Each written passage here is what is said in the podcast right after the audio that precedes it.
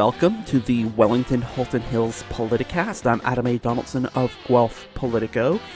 In this mini series, we're profiling the people running in the riding of Wellington Halton Hills, which basically surrounds Guelph and has a very unique and different character from our political field here in the Royal City. And on this edition of the podcast, we're going to be talking to NDP candidate Diane Ballantyne. So let's set the scene in Wellington Halton Hills, which is fairly similar to its federal counterpart, covering the area around Guelph from Puslinch to Centre Wellington and then heading east to Erin and then back down south to the Halton Hills area just outside the city limits of Brampton. It's a lot of ground to cover, so experience counts, and maybe that's why progressive conservative incumbent Ted Arnott has the advantage here. When Arnott was first elected to the legislature, the whole world was concerned about Iraq's invasion of Kuwait. The two halves of Germany were on the brink of reunifying, and the number one song on the charts was Mariah Carey's Vision of Love. When most of the rest of Ontario went for the NDP that year, the then riding of Wellington went for Arnott, and 30 years later, they are still going for him. This is the uphill climb facing Diane Ballantyne, who is the NDP candidate in Wellington Halton Hills for 2022, just as she was in 2018. In the last election, Ballantyne finished in second place and increased the share of the NDP vote in the riding by nearly 10%. Not too shabby, but at the same time, Arnott increased his share of the vote by over 7% and secured an easy re election win with 54% of the 58,624 of the people that turned out to vote in that election. Arnott would go on to become Speaker of the House during the last session of the legislature. Ballantyne, meanwhile, would go on to win an election as the Ward 6 councillor on Wellington County Council. But now it is time for a rematch. And the question is Are the voters in Wellington Halton Hills in the market for a change in representation? Populist policies, like ending the license sticker renewal fee, are pretty popular in areas like Wellington Halton Hills, where almost everyone drives, but this is also an area hard hit by rapidly rising housing prices and traffic congestion issues. So maybe there's more of a mood for a change than people think. This is the hypothesis that Ballantyne will be testing in this campaign, and she has a pretty good resume for an NDP candidate running to help make her party the next Ontario government. Aside from her position on county council, she's also a teacher at the Centre Wellington District High School. She sits on a committee with the College of Nurses of Ontario, and she's a board member with the United Way of Guelph Wellington Dufferin. She is also the co founder of Renegade Rainbows, a group dedicated to welcoming and celebrating members of Centre Wellington's LGBTQ plus community. And she joins us on this edition of the Wellington Halton Hills Politicast to talk about why she wants to try again to be the MPP for her riding, why Arnott offers such stiff competition after 32 years, and what it will take for NDP leader Andrea Horwath to become the next Premier of Ontario. She will also talk about the issues facing Wellington Halton Hills, how they compare with the issues facing other parts of the province, and what she thinks is the most exciting part of the NDP platform. And finally, we will discuss the pandemic from the perspective of a municipal politician, whether or not COVID 19 will be a factor in the campaign, and how she intends to make a winning impression on the campaign trail. So I caught up with Diane Ballantyne last week via Zoom. Diane Ballantyne, thank you so much for joining me today. Thank you very much for inviting me. So, why do you want to be the member of provincial parliament for Wellington Halton Hills? The most essential question of your candidacy. well, I, you know, I think that it's really important to have a strong leader with a history of commitment to the community and working towards whether it's um, shaping policy or developing grassroots community activism. I think that your MPP really is your advocate. That's why you're choosing them. You're choosing them to be on your side and to have your back at meetings that everybody can't attend. And so I think that my voice at the table brings experience, um, both from the community uh, piece as well as understanding the system I've been working in the education system, but I've also had experience working with the um, College of Nurses of Ontario and the Ontario College of Teachers. And I'm also a Wellington County councillor. So I have this background and experience that I think is really important for this particular role. There's an inference there that uh, the current MPP, Ted Arnott, has not been reflective of the community. So is is that the case you're making that perhaps Mr. Arnott is is not um, is not bringing the concerns of your riding to Queens Park in the way that perhaps he should? What I'm saying is that my voice will be a strong one for the residents of Wellington Halton Hills, and that I will not be hampered by um, a particular position that won't enable me to speak freely and strongly to advocate for the residents of this particular riding. Mm-hmm.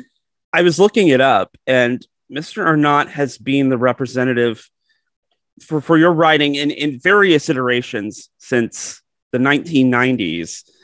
Uh, I'm not sure I have a question though, but I mean, I, there there is a couple things. Like number one is he must have some sort of appeal to the, the majority of, of the people in your riding.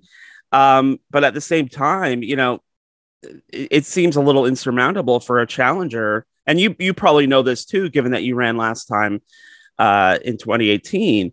But I mean, is are, are you worried Ted Arnott is, I guess, in, indestructible in a political sense? Absolutely not. So it's interesting, you know, that 1990, that's when the internet was invented, right? Mm-hmm. Liam Hemsworth was born in 1990.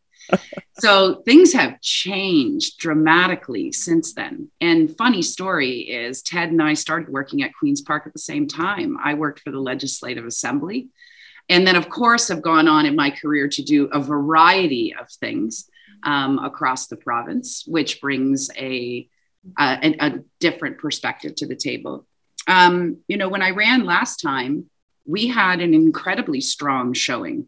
Uh, 25%, almost 25% of the vote, increased the vote count by 10% um, mm-hmm. for the NDP. And what's different this time as we talk about change and, you know, kind of jokingly from the night from 1990, but this riding has changed significantly, in mm-hmm. particular in the last four years. So we already have um, a, a, variety of people moving in. We've had enormous amounts of building.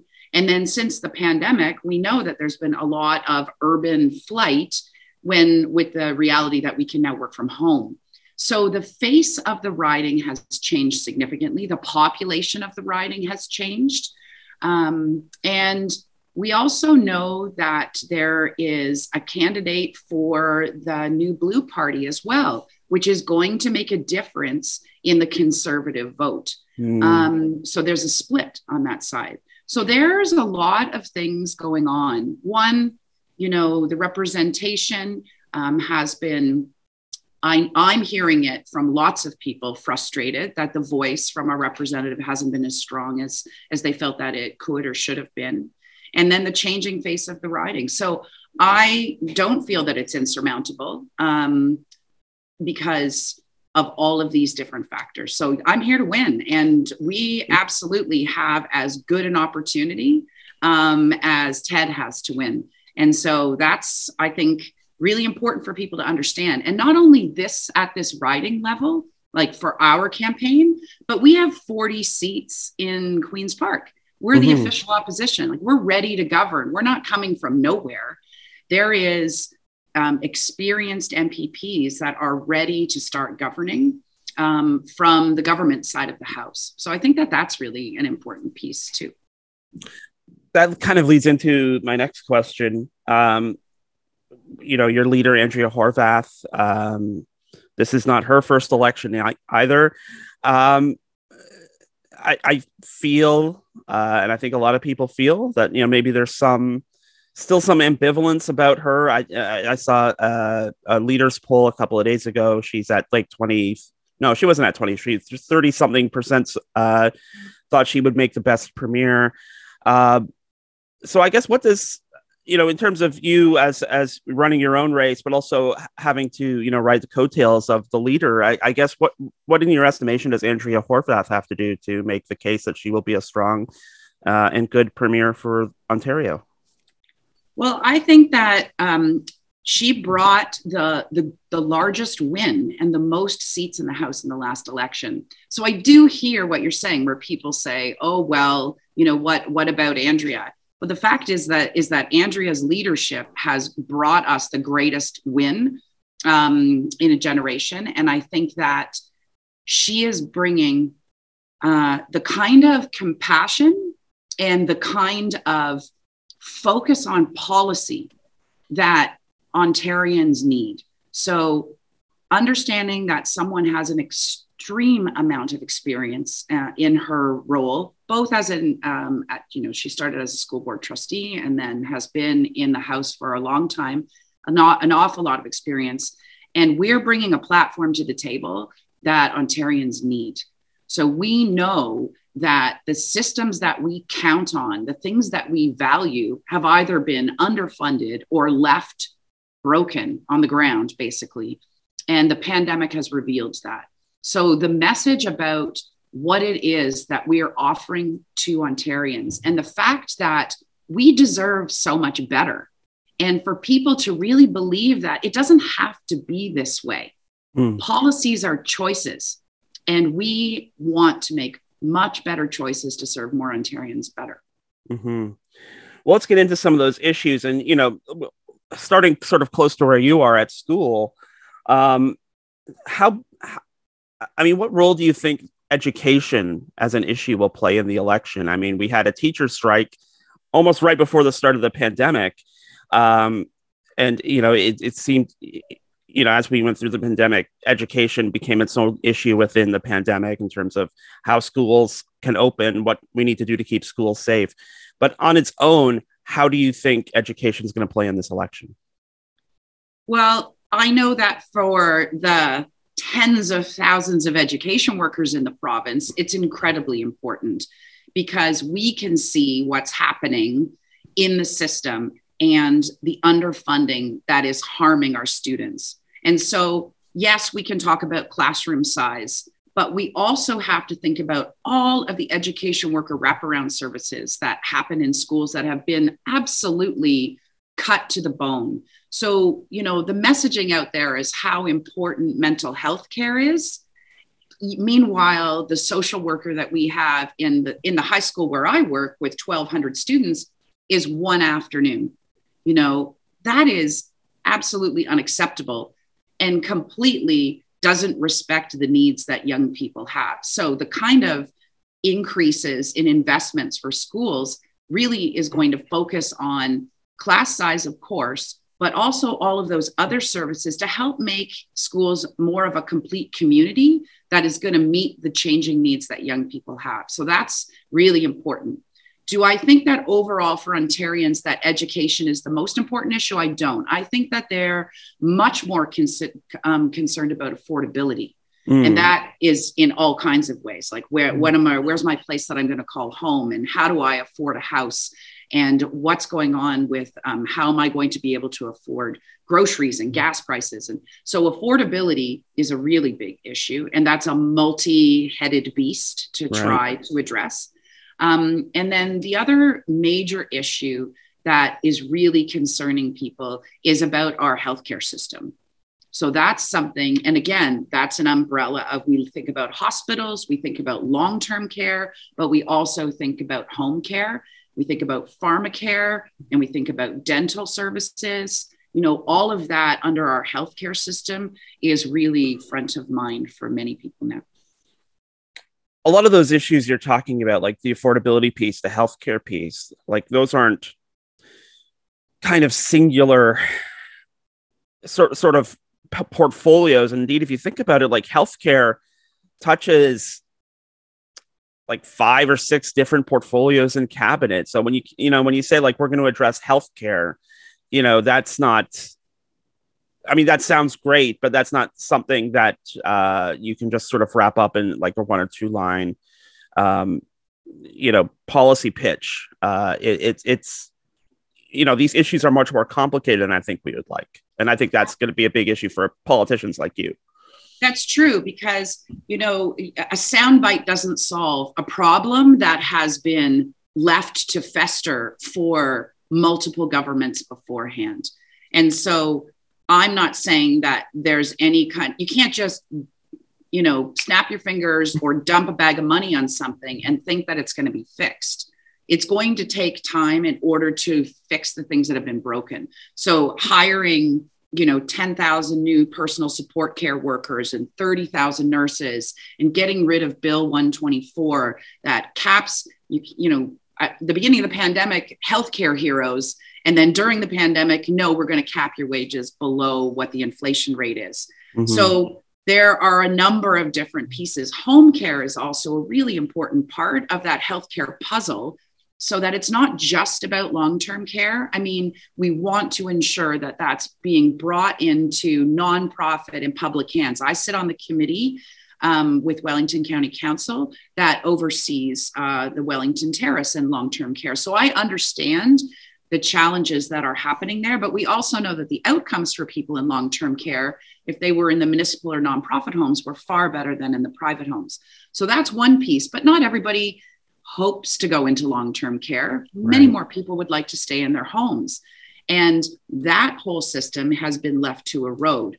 So, beefing up that system so that you can have someone come and visit you and make sure that you're okay in your own home, we need to make sure that we're hiring many more PSWs for those purposes. You're hitting on something too there that I, I the, the, whole idea that you know these are complex issues um, many have been allowed to sort of fester uh, and go unaddressed for decades. Yes. Um, you know, these these issues are coming to a head, and, and you know, I, I've talked a lot about this with various politicians I talk to.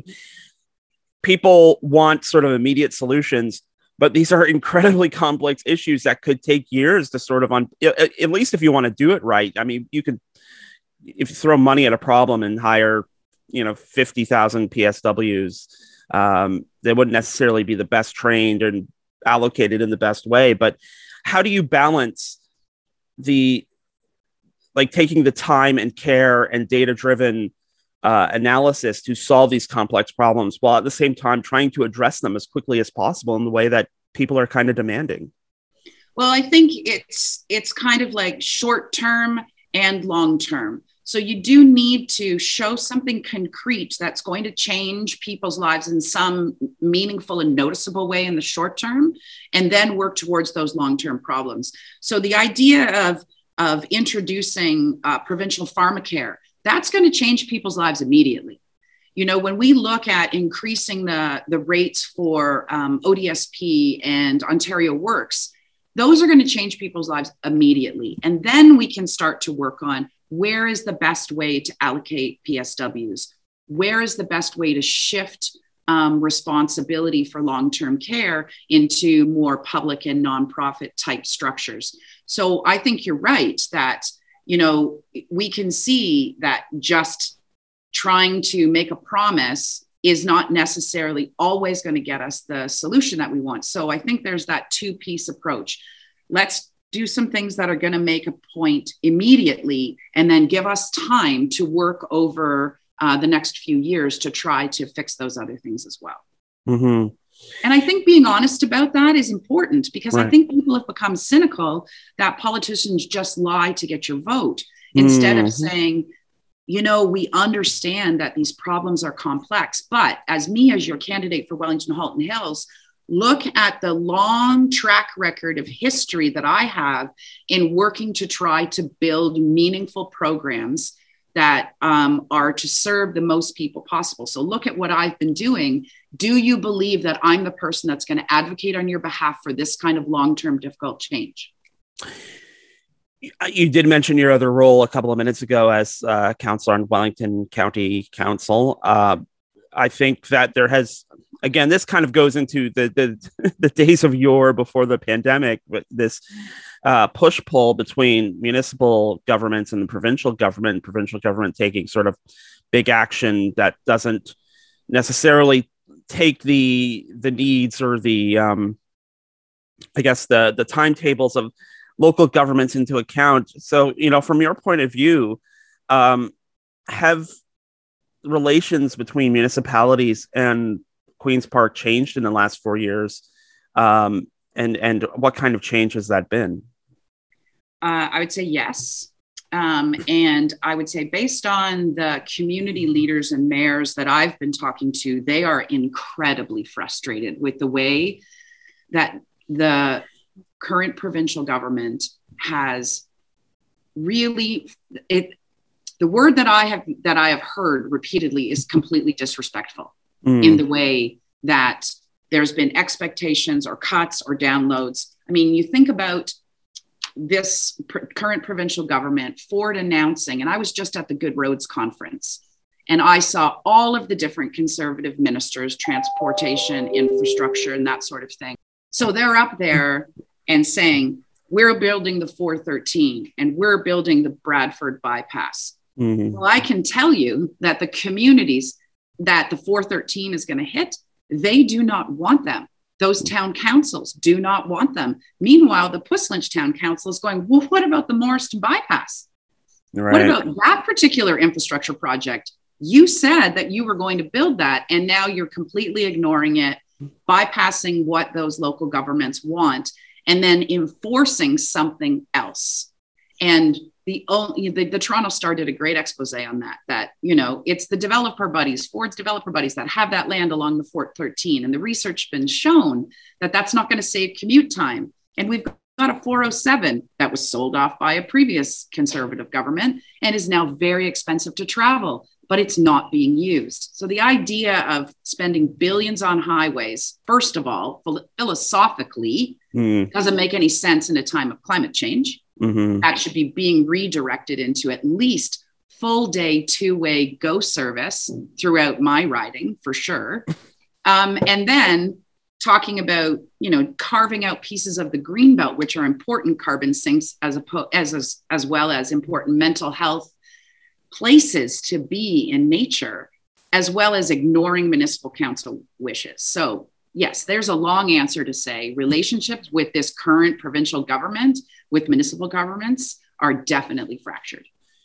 And again, you're hitting on something too that I I think um, political observers might be wondering about, which is you know there have been a lot of files where the the current provincial government has um, you know kind of tore things up and rearranged things, and not necessarily to the um, the pleasure and enjoyment of people who are concerned about those files. Uh, you know, you you touched on the environment, uh, the green belt. Uh, then there's you know things like the autism file. There's uh, long term care, mental health. Um, you know, it it public transit. You know, it just. I wonder, can you, it, from from a messaging point of view, can you encapsulate all the faults uh, you see from the Ford government and, and sort of sell this like on the campaign trail because it, it, it you know, they, they have, they have, they went in there and broke things, which I, I don't think is, was their slogan, but, um, or, or maybe to use Doug Ford's preferred slogan, he has gotten it done. If, if gotten it done has been a, sort of like a disruptive influence on um, politics as as they used to be under the previous government that's, a, that's a big question. That's a big question. well, look, the last few years have been really, really tough. Mm-hmm. And they have exacerbated and also revealed to us the many cracks in the system. So, even for people who thought things were okay, they're now really seeing that things are absolutely not okay. But people who were living on the margins already knew that things were not okay. Right. So, you know, the idea that somehow they've been getting things done is you just have to ask healthcare workers, you have to ask education workers, you have to ask my children are in their 20s. how are they going to get um, uh, a place to live? Forget about buying a house. Where are they going to rent that's affordable? Right. And how are they going to have jobs that isn't just the gig economy? And where are they going to get extended medical benefits? And if you're a parent with young children, where is your child care? Where does that even exist, let alone how can you afford it? And yes, the autism file and then the mental health file. So I don't know what they think they've been getting done, but they have not been getting things done for regular working people. Mm-hmm. And that's what our platform is about is that we're bringing mental health care under healthcare because mental health is part of your health. And when you live in a riding like I live, not only might you not be able to afford to access uh, therapy and counseling, you might not be able to access it regardless of whether you have the money or not because there isn't enough around. So that's right. something that's really important. I mentioned pharmacare. It's great that at the federal level, they're going to work to do something in five years, but that's not enough. We can start our own provincial system. And the climate change file and the kinds of cuts that have been made to um, issues that are so fundamental and are based in science are astonishing. So, the Green New Democratic Deal and the concept of making sure that we are building um, you know ev stations so that there's going to be a whole network there and supporting electric cars and making sure that working we're working to reduce our carbon footprint those kind of policies matter and when i was at a youth march yesterday with young people here in um, in fergus and they are truly afraid of climate mm. change and what mm-hmm. their lives are going to be like by the time they're my age.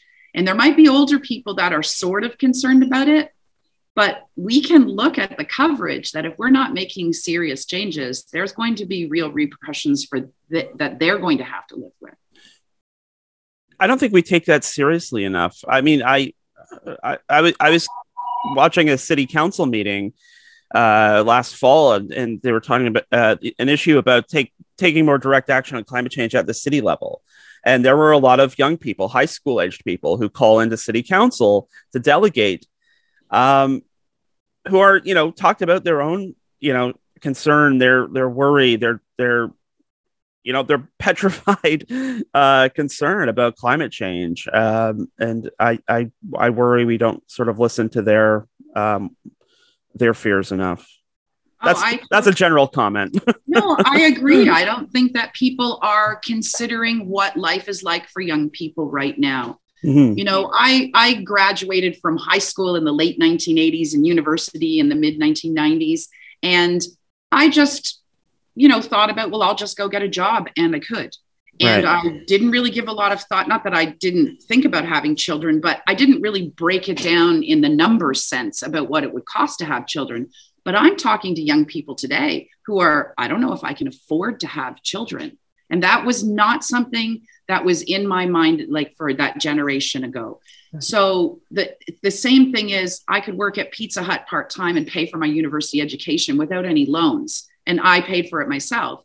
And that is not realistic for young people today. They have an awful lot of stress that that did not exist a generation ago. And I think that sometimes older voters don't know how much things have changed for young people. And that's a really important message because we need to vote in the way that is going to best serve our future. And just telling them to work harder is not the message that they need to hear. Young people care, they're far more aware of issues than we ever were. And the services and structures that we need to make sure are healthy for them are going to help them be able mm-hmm. to launch and fully realize their lives. So, making sure that we've got those kind of healthcare programs like dental and pharma, making sure that we're working in a respectful and collegial way with municipalities to develop smart communities with sensible infill that stop us from sprawl, which is not good for the climate and also not good for our own food security. Um, those are the kinds of things that we need to work towards to build for the future. And so we have to figure out, back to your earlier statement about these are complex problems. How do we let people know that we're on it and that we want to fix it? Well, we have to give these small, not small, but we have to give early, um, pro, um, what's the right word? Um, promises that can be filled quickly is what I mean while Right. we work on those longer term issues. sort of thinking about our youth and and their concerns seems like a good answer to to my next question, but uh, maybe you have a different one in mind as well. Um, I, I like to ask this of every candidate at an election, um, but is is there an issue that you are concerned about that um, this as, as you're thinking about it, you're worried that it may not come up in debate, you may not get asked about it. Like, what is what is like your kind of i guess um underdog issue if i can phrase it that way uh that you you want to make sure that there is sort of a, a debate on that issue before june 2nd I think the sprawl issue is incredibly important. And because I live in a riding that is of small communities and, and agricultural land, I think because of where populations are focused in larger cities, we talk more about um, rent control, which of course is an important issue. But when you don't even have this, the rental stock in the smaller communities, and what the solutions are is well, you just need to build more. Mm. Yes, but you don't build it on the existing farmlands that we have. So I think that that stop sprawl issue is an incredibly important one. And I think sometimes it gets lost in those urban rental house price uh, debates. So that's something that I really want to make sure because it's a multi level issue. So it is about housing, it's about affordability, it's about the climate, it's about public transportation, it's about affordability for youth. There's all of these pieces that exist in that stop sprawl idea. And looking at looking at it from a different direction i know that um, the ndp has sort of been first out of the gate with a, a full platform. Um, for you you know what's one platform piece that you you know you want people to pay particular attention to um, like what what is exciting for you in the ndp platform the mental health under the OHIP system is incredibly important. And it is going to provide the kind of support that so many people in Ontario need, especially young people. I've talked to so many people that have said on they're on wait lists or their families didn't have money to, to pay for counseling and therapy and they watched their friends whose families were better off. They sat and felt themselves get sicker while they were waiting for the treatment that they needed. I mean, you can apply that to somebody that needs a knee replacement in the healthcare system as well. And mm-hmm. that's absolutely important. But bringing mental health care under the OHIP plan is transformational. And it is so important in long term for us to talk about mental health and to be open about getting supports um, and the struggles that you have, because that helps create deeper relationships and stronger communities as well maybe to wrap things up, I'll come back to a political question. Um, in terms of your campaign plan, um, you know what what what is you know what what what are you working towards in terms of making sure you are successful in winning this time? Maybe lessons you learned from 2018 that you know maybe if you know you leaned a little hard one way you could have been more successful or, or you know in terms of your game plan what is what will it take for you to win in 2022 do you think? So we've had a running head start which is night and day compared to the 2018 uh, campaign. So we have been working and meeting with people and meeting with groups for months now. So we have the team we have a large group of volunteers um, we have lots of people donating money. And the messages that we're focused on everyday people, not large corporations and, and big corporate donors, that we are the only progressive option in Wellington Halton Hills that has a chance to defeat the conservatives in this riding. We, I have the track record, I have the history and the voice, I have the experience in policymaking. And we have got an amazing team that is going to, we're going to take this riding, we're going to flip it, and we are going to bring a better, stronger, more progressive voice to Queen's Park for the people of Wellington Halton Hills. Well, we'll leave it there and uh, say thank you to uh, Diane Ballantyne. Good luck out there on the campaign trail, and we will see what happens on June 2nd. But thanks for coming on uh, the podcast today. Thank you very much for your time. I appreciate it. And once again, that was Diane Ballantyne. To learn more about her and her campaign, you can visit their website at dianeballantyne.ca. That is D I A N E B A L L A N T Y N E dot C A.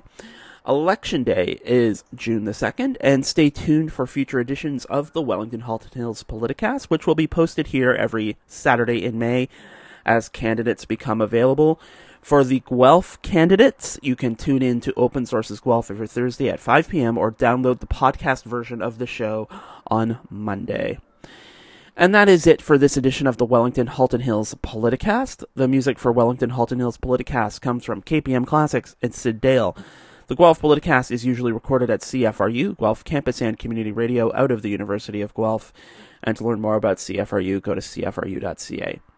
You can download the Guelph Politicast every Wednesday from Apple, Stitcher, Google, TuneIn, and Spotify. And when you subscribe to the Guelph Politicast channel, you will get an episode of Open Sources Guelph on Mondays and an episode of End Credits on Fridays.